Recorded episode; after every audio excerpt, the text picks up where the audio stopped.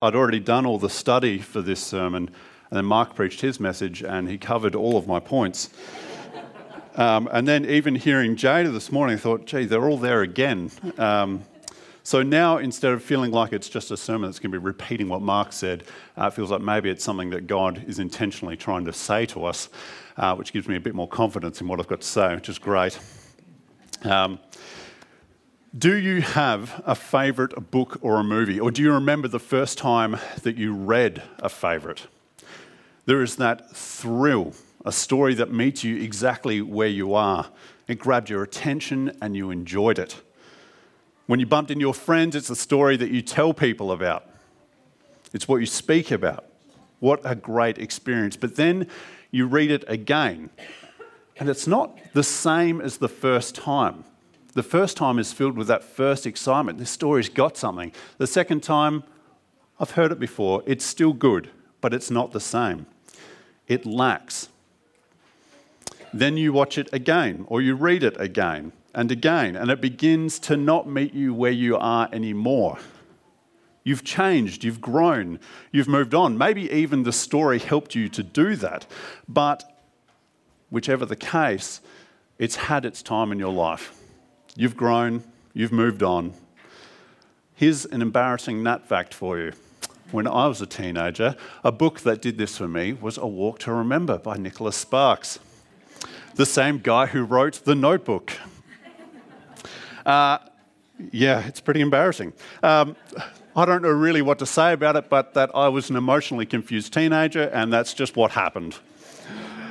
Thankfully, it was a stage and I outgrew it relatively fast.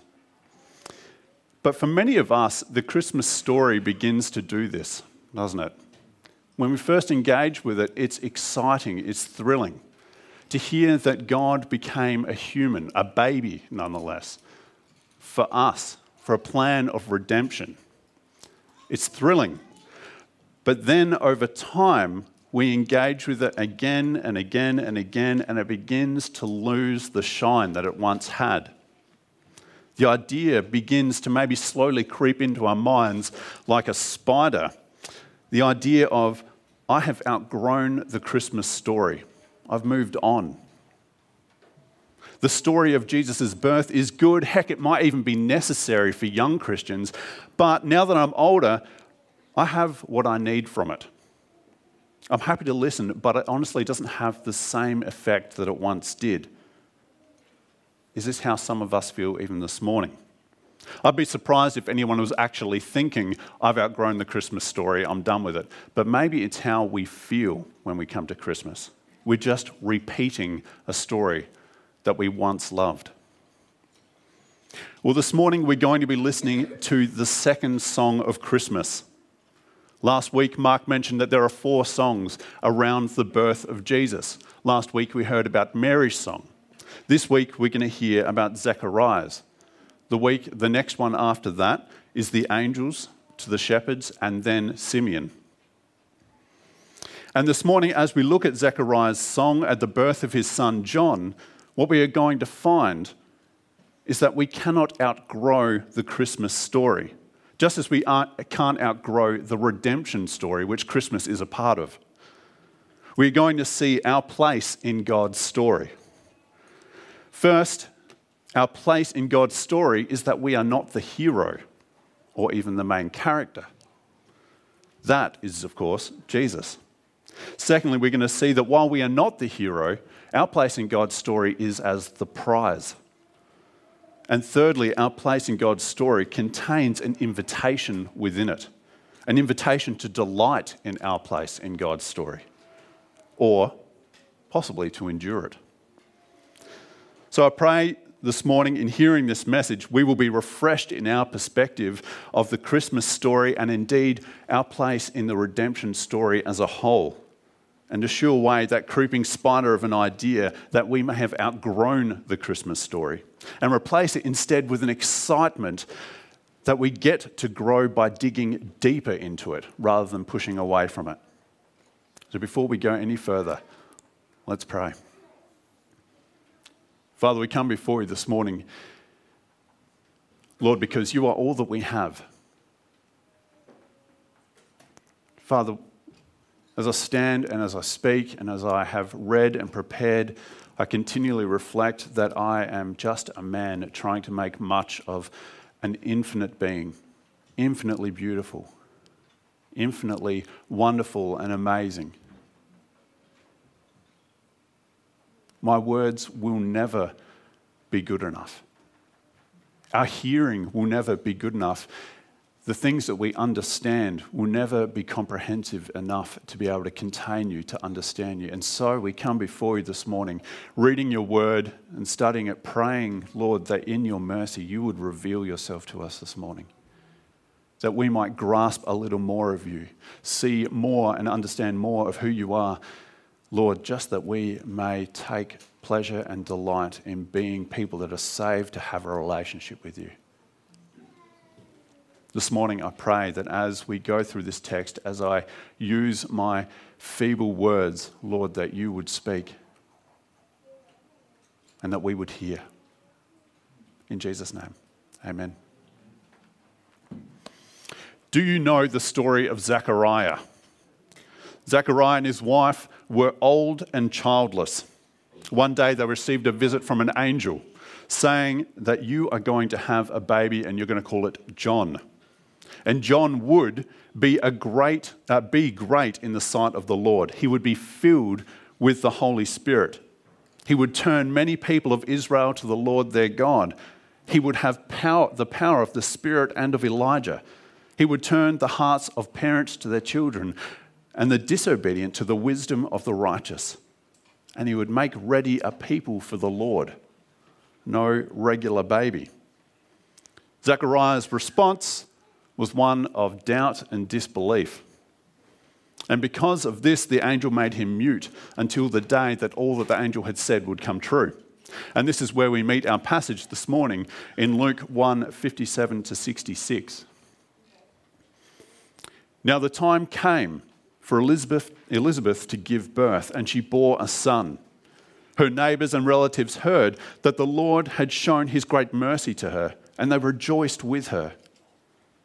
On the eighth day, they came to circumcise the child, and they were going to name him Zachariah after his father, but his mother said, No, he is to be called John. They said to her, None of your relatives has this name. Then they began motioning to his father to find out what name he wanted to give him. He asked for a writing tablet and wrote, His name is John. And all of them were amazed. Immediately his mouth was opened and his tongue freed, and he began to speak, praising God. Fear came over all the neighbors, and all of these things were talked about throughout the entire hill country of Judea. All who heard them pondered them and said, What then will this child become? For indeed the hand of the Lord was with him. What then will this child become? It is no wonder that they had this question. This kid was surrounded by miracles. The newspaper titles would have read at the time Bouncing Baby Boy Found an Ancient Dusty Womb. or maybe Newborn Baby Presses the Unmute button for once. It's no wonder the people are asking, What is this child going to become? Something great, surely, maybe a leader, of the people, a prophet like no other before, perhaps the long awaited Savior. Surely the hero and the main character of the story, at least. What will this child become? Is there anyone here who hasn't seen Lion King? Whoa. Uh, not the new one, like any of them? Okay. You, this will miss you guys. Uh, there's a scene at the beginning of Lion King where Rafiki the baboon takes the newborn baby Simba up and holds it above Pride Rock and announces to everybody in the crowd, all the animals, this is the future king, the hero of the story, the main character. This is who it is all about. And the animals go wild. And it announces to us, the people who are watching, at the beginning of the movie that this is who the story is going to be all about this kid becoming the king. Imagine if for a moment at Simba's birth, old Rafiki the baboon climbs the rock to announce the future king. And the lion cub that he holds up for everyone to see is an entirely different lion. Suddenly, Simba is not the main character. Everyone's asking, who is this lion to become? And he holds up somebody else. It's not about him becoming the king anymore, it's about a different lion becoming the king. This is exactly what is happening at the opening of Zechariah's song. The people have asked, What will this child become? And Zechariah lifts up a new baby and says, This is your Savior, this is your King, this is the main hero, the hero and the main character, and it's not Zechariah that he's holding up. He's holding up an entirely different baby, one that hasn't even been born yet. And what this does is places John in the place where, in his own story, in order to get to know him, you find out he is not the main hero. He is not the main character in his own story. It's Jesus. Zechariah's response is that John will not be the hero or the main character. And John's place is not in his own story, but in God's story of redemption. If you want to know John, and how he fits into the world, you must first look at Jesus. Who John is, what he will become, is bound up in the actions and the direction of the hero of the story, and it's not him. Listen to Zechariah's opening words to his song Blessed be the Lord God of Israel, for he has looked favorably on his people and redeemed them. He has raised up a mighty Saviour for us in the house of his servant David as he spoke through the mouth of his prophets of old, that we would be saved from our enemies and from the hand of all who hate us. Thus, he has shown the mercy promised to our ancestors and remembered his covenant, his holy covenant. The oath that he swore of our, to our ancestors Abraham to grant us that we, being rescued from the hands of our enemies, might serve him without fear in holiness and righteousness before him all our days. It's not about John. Yet it's a song that is in answer to the question who will he become?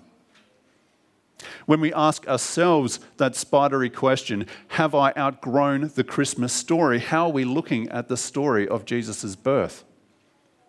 The redemption story of God. Is it a story that we pick up and then we put down? Maybe once a year, maybe a couple of times a year. It serves its purpose and then we're done with it. It's a chapter in our own personal book. Ultimately, we see ourselves as the main character of our own lives, of our own story. But if we are to trust what Zechariah is saying about his own son, this thinking is backwards. We don't pick up and put down the story within our lives.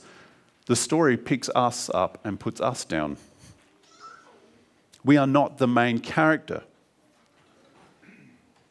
And not being the main character is a part of our identity. This is who we are. And it means that the actions and the purpose of the hero, Jesus, cannot be outgrown or put down. Our lives are all about Him and what He does. Now, this is where we find our second point, because who in the world wants to hear that? Who wants to find out that they are not the main character in their own lives? What type of feel good Christmas message is that? Because it raises the point, doesn't it? If I'm not the main character, then am I of less value than I originally thought? What a lovely Christmas message. Not being the main character, the hero, means that I am of less value? Is our place in God's story a cheap one? Now, the craze in, cinema, in cinemas recently has been one of heroes. I'm sure, Debbie, that's at least one that you'll have seen. Uh, the Thor movies, if you haven't seen Lion King. Captain America, Thor, Black Panther, Guardians of the Galaxy, all on Debbie's DVD shelf. Spider Man t shirts. The list goes on and on and on.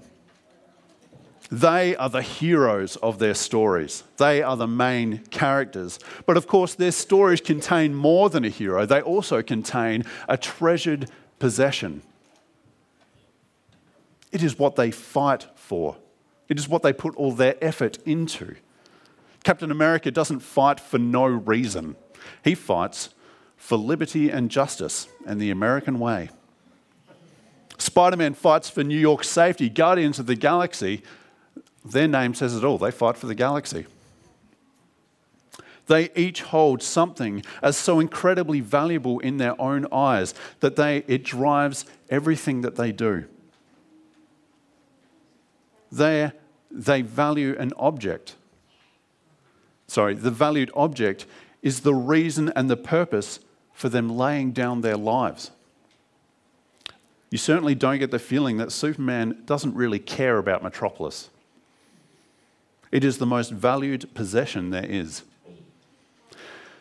Now, while we are not the hero of the story, it doesn't take much to realize that it doesn't mean that we are of no value. In re examining what we have read of Zechariah's song, what do we find is the treasured possession of the hero, of the lion cub that is being held up. What drives him? What's going to drive the story and all that he does? What is so valuable that he's willing to suffer and to lay down his life for?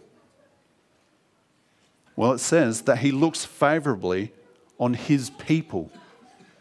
He has raised up a mighty Savior for us, that we would be saved from our enemies. He keeps the promises and the covenant made to us so that we might be restored to holiness and righteousness. Is our place in God's story then a cheap one? No. Our place in God's story is one of incredible value because our hero makes it so. If it is in the redemption story that we find our true value, how can we ever think that we could possibly outgrow it? How could we possibly become bored with it? Instead, we continue to understand that the Christmas story is a place that we return to once a year to be refreshed in our understanding of who we are, who our, story, who our hero is, and where our value lies in his eyes. To grasp again that our value comes not from ourselves and digging deeper into our own selves but our value comes from the heart of the hero, our Saviour, from Jesus. Our place in God's story is one of incredible value because of Jesus. And particularly in a season like this, the end of the year before a busy Christmas. Many people are just slogging on after a year of working hard and stepping into a very stressful season just getting through. How important is a message about their place in God's story being one of incredible value? How many people, especially in this last week, with the fire here and in New South Wales, people who have lost homes, livelihoods, and some even more, must wonder if they have lost all that made their lives valuable. How important is the message about their place in God's story being one of incredible value because of what the hero has done, because of how he sees them. And now we come to our third point. Now that we know we are not the hero, but instead the prize of the story, now that we know that we cannot outgrow the Christmas or redemption story, but instead turn to it for a refreshed perspective of who we are in the eyes of Jesus, what now? What are we to do as the prize of the story? For those of you who have kids, do you remember the first time that you bathed them as a newborn? I still remember bathing Ella in the hospital basin for the first time. I wasn't even comfortable holding a newborn, let alone holding them underwater. Maybe it's because I was doing it wrong. but the plan was set. She had to have a bath, and it was going to happen. strip, bath, clothed, smooth. I had no idea if Ella was going to enjoy the process. And to my delight and significant relief, she loved it and offered just a lopsided smile while sitting there. Three years later, Connie was up for her first birth, uh, bath. We were at home and the plan was set, but I was confident this time. I'd done this before, and I was sure that she was going to love it just as much as Ella did. And the sounds that tore from her throat during that bath from hell will haunt my dreams until I die. But she still got bathed. In some ways, her reaction and her enjoyment of the bath was totally irrelevant. It was going to happen. The plan was set, and I am not going to have stinky kids. then came my son, Grayson. How was he going to go? The bath was going to happen, the plan was set. To my immense relief, he was so relaxed he fell asleep. A massive relief. God has a plan as well. He has the story laid out. Ben preached on it a few weeks ago. And we are a part of that plan. That part is a non negotiable. He says that's what's going to happen. We're involved. Just like the kids having a bath, whether we like it or not, it's going to happen. And just like the kids having a bath, we're invited to delight in the process or to suffer it. We are at the end of our first chapter of Luke, and already we have seen three invitations made to delight in the plans of God. First, with Mary. She was told, You're going to have a baby. He is going to be the Son of God. It wasn't a, Would you like to have the baby? It was going to happen. But the invitation was made to her so that she could delight in the process. And her response, as Mark said last week, was one of faithfulness. And it resulted in the Magnificat, a song about how magnificent God is. She was filled with joy and delight. The second invitation was one to Zechariah. The plan was that he and his wife would also become pregnant with John. He was invited to delight in it by the revelation of the angel. And his response, instead of faithfulness, was one of doubt. I'm too old, God, you cannot do it. He was made mute, but the baby still happened. He didn't believe, yet God's plans still went forwards, irrelevant of whether Zechariah liked it or not. John was born, God's plans happen. Finally, we hear of an invitation made to John a baby that's not even conceived of yet. The whole plan for his life is laid out. From verse 76, John, Zechariah finally mentions John in his song. And you, child, will be called the prophet of the Most High, for you will go before the Lord to prepare his ways, to give knowledge of salvation to his people by the forgiveness of their sins by the tender mercy of our God, the dawn from on high will break upon us to give light to those who sit in darkness and in the shadow of death, to guide our feet into the way of peace. That was the plan. And John's invitation and his response, verse 80 says, The child grew and became strong in the spirit, and he was in the wilderness until the day that he appeared publicly to Israel. And when he appeared, which we see in Luke chapter 3, it says that the word of God came to John, son of Zechariah, in the wilderness. Then he went into all of the region around the Jordan, proclaiming a baptism of repentance for the forgiveness of sins. Like Mary, Zachariah, and John, we also have been invited to participate, or invited to delight in the will of God on earth, to enjoy the plan that is going to happen. It is the reason that we have been saved by our hero, Jesus. Verse 74 said that we were saved so that we might serve him in holiness and righteousness.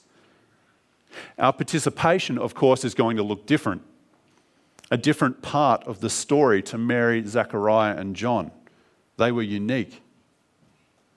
But the plan that God has, the big plan of redemption, is almost complete. Zechariah's song points at that.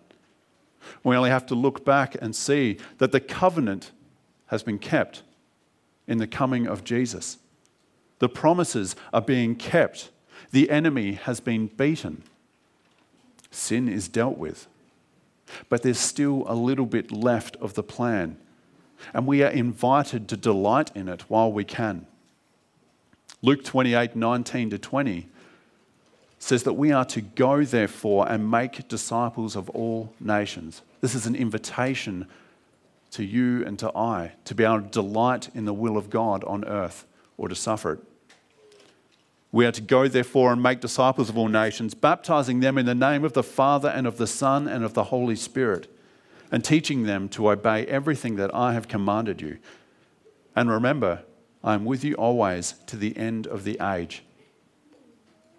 In verses 77 and 78 of Zechariah's song, John said, uh, Zechariah says that John will give knowledge of salvation through repentance and forgiveness of sins, that he would be a light to those that sit in darkness and in the shadow of death to guide their feet into a way of peace. Let us be like John and like Mary and faithfully delight in the plans of God on earth. As we close this morning, I pray that we have been refreshed in our perspective of our place in God's story. To know what it is that we are part of, who we are. Not a story that we can pick up and put down, but one that we, can, we are active participants in not as heroes, but as the prize of Christ, one people that can delight in his will while it is being acted on earth. And in being refreshed in our place in God's story, to take the invitation that is made to us, to delight in the part of the story that God has given us. And as we close this morning, we're going to sing an old song that I requested, so we can't blame Beck for it, called Blessed Assurance. I chose it for two reasons. One, because I love old songs, and I have the power to choose them. Two, for a bit of a deeper reason, is the chorus. It says, This is my story, this is my song, praising that my Saviour all the day long. This is who we are. And when we look at the Christmas story, we should be refreshed when it comes to Christmas time. Not thinking this is a story that I've outgrown, but delighting that we've been reminded about who we are in Jesus' eyes, valued. That we have a new year coming where we get to delight in the will of God being done on earth. What a joy. Praise God for who He is and how much He loves us, and that we get to be with Him in doing all these things. Let's pray, and then we'll sing. Father God, we come before you giving thanks for your word this morning, giving thanks, Lord, for what you did through Mary and Zechariah and, and the angels and Simeon and the songs to come, Lord, to hear of people that are rejoicing in Jesus Christ. Lord, in particular for hearing John's perspective. Even before he was born, a plan was laid out for his life. Lord, how similar it is for us. You say that we have been chosen before, at the beginning of time. Lord, and your plans will come true. They are going to happen irrelevant of us. I pray this morning that we would have the wisdom and the insight and the strength to be faithful like Mary and like John and like Zachariah eventually.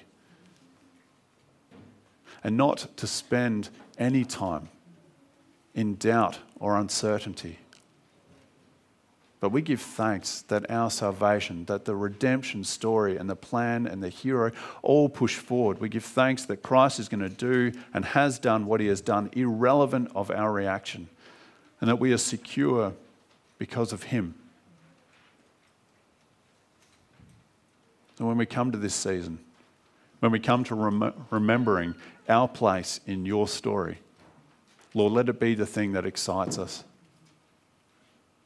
Let it be what we talk about when we get to our friends, particularly when we're comforting one another in times of trial like now.